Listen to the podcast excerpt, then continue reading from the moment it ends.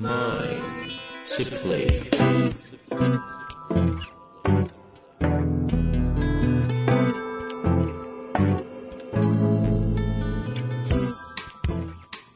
んにちは、遠藤和樹です。秋山城賢治の経営者のマインドサプリ。秋山先生よろしくお願いいたします。はい。よろしくお願いします。さあ、今週も行きたいと思いますが、前回の回、ま、わかんない。私がなのかな？私にとってはめっちゃマニアックだったんですけど、ああ、そうですか。生理的感反応？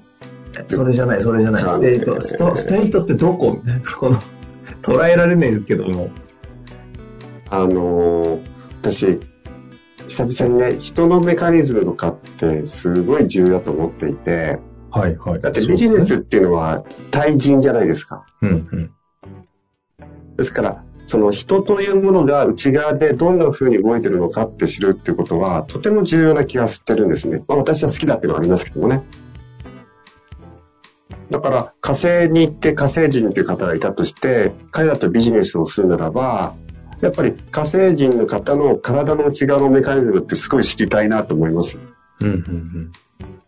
あとは最近だと AI とか、その Android みたいなことの、すごい進んでますよね。あれもなんで進んできてるかというと、その人の体の内側でどういうことをしてきたかっていうのが分かってきたから、それを再現しているっていう考え方があるみたいなんですよね。私いつも、あの、例えば怒るだとすると、怒る、怒る。怒るをロボットで怒る。何かが起きたら怒る。何かが起きたら笑うっていうロボットを作るとするならば、どういうプログラムを書く必要があるかなって考えたりするんですよ。うんうんうん。そうすると、例えば、えっと、なんか起きてる状態を見る。それが自分にとってハッピーかアンハッピーかって判断させる。アンハッピーって判断したら、えーここをこう動かして、表情筋をこうやってやって、みたいな体温を上げてって作るだろうし。なるほどね。でもその時の怒るの、怒るも全部もそうですけど、判断する時のその、かベースとなるフィルターの価値観みたいなものは、どうどうやってやっていくんですかねのところいやー、さすが、さす。が。だから、私たちが信念とか、あとは役割、例えば、おまわりさんロボットを使うとするならば、どういう価値観、どういう信念をフィルターとしてプログラミングしておくと、例えば、誰かが入ってきた時にね、それを危ないと思って対応するのか。ママさんロボットだったら、危ないと思ったら逃げるの方がいいじゃないですか。うん。そう。だから、その、事実に対してどういう反応を取っていくかっていうのは、プログラムされたうちのフィルターによって変わってくると。事実を見ながら動いてるわけじゃないんですよね。事実に対して自分のフィルターを通して判断をして、そして、それに適応するように動いていくだけのことなんですよね。はいはいはい。いや、まさにでもそこを自分で意外と自分認識できない。まあだからこそね、秋山先生のプログラムとかを経営者の方皆さん受けるんでしょうけども、うんうん。うん何もわかんないですよね。自分が何のベースの価値観で判断しているとか、信念がどうって。ああ、そうですよね。で、それも、うん前々ぐらいに言ったかな、それでも人間っていうのは自分の内側のそういうものを表現してるんですね。そのシチュエーションで怒ったとか、ムカついたとか、そのシチュエーションで悲しくなったっていうことは、どんなフィルターとか、思ってるのかって分かってくるじゃないですか。ですよね。そこに目を向ければ。うん。普段向けないですもんね、こんなところ。いや、向けてみると面白いと思うし、まあでも自分のこと見るの嫌ですよね。いやー、確かに。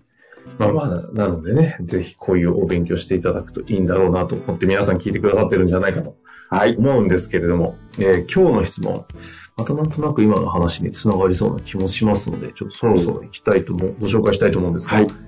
えっとですね、金融事務職の方からですね、いただいております。この方何回か質問いただいてますね。すごいこう、あのー興味深く聞いてくれてる方ですよねみ。たいですね。ということでご紹介しましょう。えーいつも有意義な配信ありがとうございます。ふと自分が動けない人と思いました。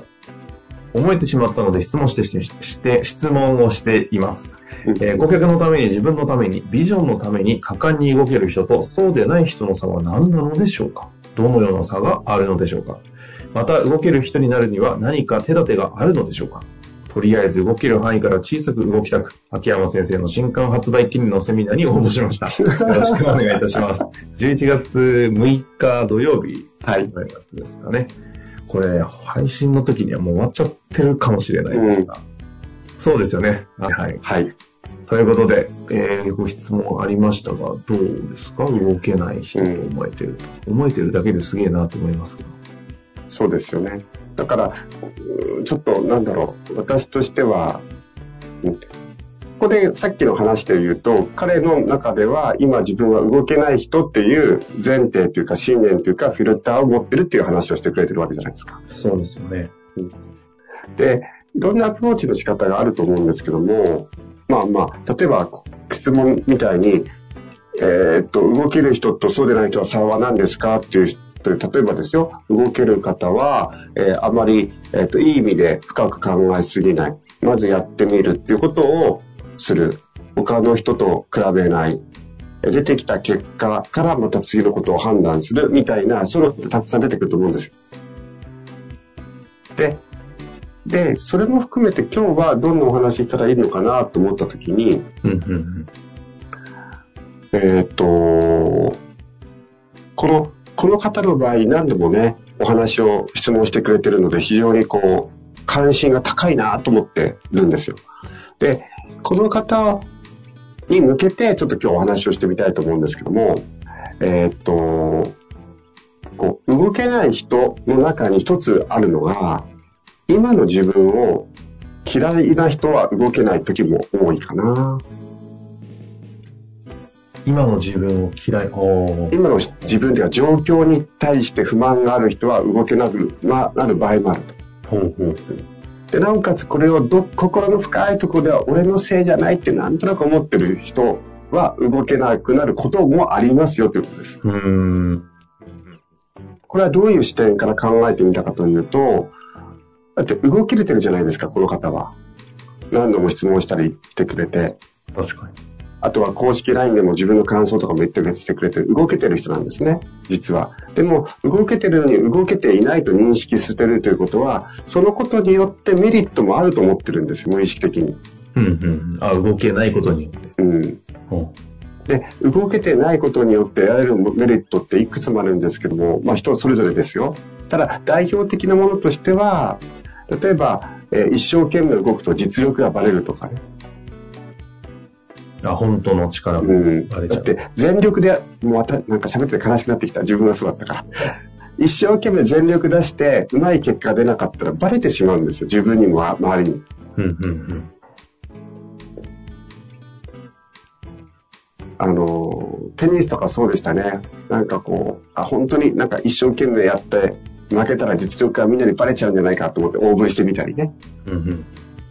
あと二つ目が結構多いのが、えー一生懸命動いたと。こんだけやったのに成果が出ない。なんかこう損した気がするなんていう場合もあります。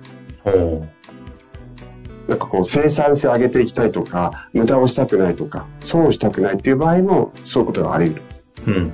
うん。うん。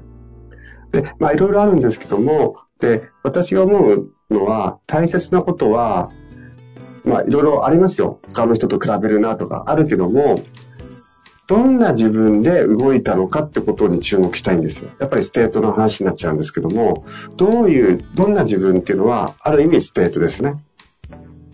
あと役割とか。だから、どんな自分でそれを動くといいのか、動きたいのかってことを明確にしてほしいと思います。うん。うん。うん。で、もう一つ、このリスあの質問者の方にこうアドバイスになったらいいなと思うのは、えっと、ここに顧客のため、自分のためとかいろいろありますよね。あとは、ビジョンのためとかりました。ねうん。で、これも私のマインドリーディングです。思い込みであって予測です。で、あの、私がそうだったように、この方はある意味自分のことが、こう、に興味があるんではないのかなと思うんですよ。うん。うん。あの、いわゆる自分を生かす天才と他人を生かす天才って言葉があるとするならば、自分を生かす天才の方がちょっと好きな人みたいにいるんですね。で、そういう人はそれを極めて他人を生かす天才にこう、振ってけっていうのが私の考えなんだけども、一旦めちゃめちゃ自分のために動いてみたらどうですかねって思ったんですよ。うん。うん。な、なぜですか？えっと、自分に意識が向いてるので、それをやりきってみる。周りのためって強引に思わずに、みんなのためって思わずに、理想の自分になるためにめちゃめちゃやってみようと。うん。そうすると、安易な言い方ですけど、うん。そっちが好きだし得意ならそっちからやったらみたいなってことですか？そうそう。一旦思い切って人のためって置いといて、理想の自分を設定して、その理想の自分になるために、すべての今の案件は、えっ、と、ドリルだと。ドリル、なんでしょう。課題っていうかね。うん。こそ昔流行ったドラゴンクエストじゃないけども、自分はドラゴンクエストの、えっと主人公だと。で、最終的には強くなりたい、ドラゴンを倒したいんだと。じゃあドラゴンを倒していくためには経験値とか、いろんな武器が必要だから、えっと今ある案件とか動かなくちゃいけないことは全部自分の経験値だったり、そして、まあ、インナーダイビングでね、対人スキルって武器を手に入れたりみたいな、うんこう自分をこうヒーローに育ててあげていくっていう感覚で、半年とか1年思いっきりやってみるっていうのも一つ考えてみたい、もらいたいですね。自分、これちなみに自分のためにやってみたらどうですか？の自分のためにやってみるってこれどどういう意味なんですか？なりたい自分になるってことですかね。はあ、はあは自分に、私のこの仮説が今の自分にちょっと不満を持ってるとするならばっていう仮説なんですけども、あ、うんうん。でその今の自分を、まあ自分が思うかっこいい自分にしちゃうと。うんそこに向けて、がむしゃらに走ってみると。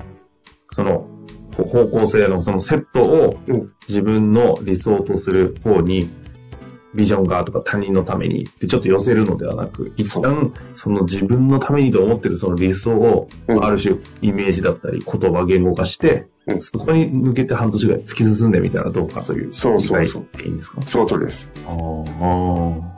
で、その方が、えっ、と、結局、自分にドライブがかかる時ってあるんですよ。はいはい。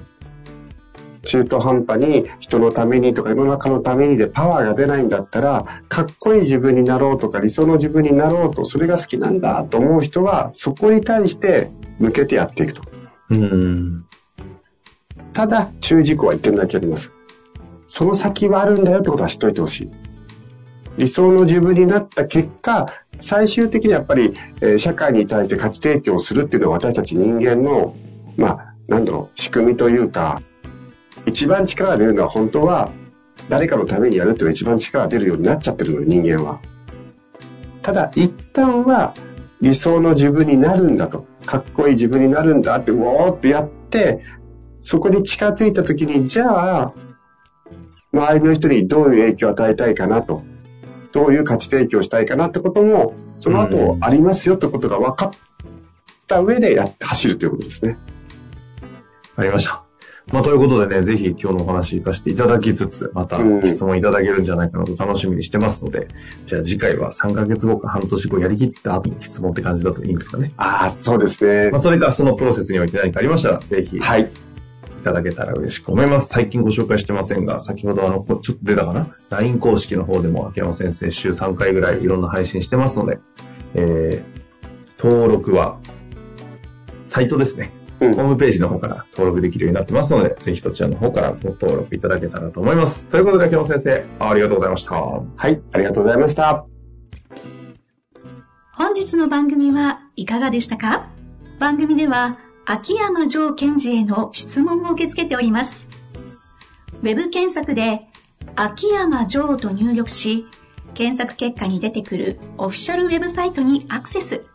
その中のポッドキャストのバナーから質問フォームにご入力ください。また、オフィシャルウェブサイトでは無料メルマガも配信中です。ぜひ遊びに来てくださいね。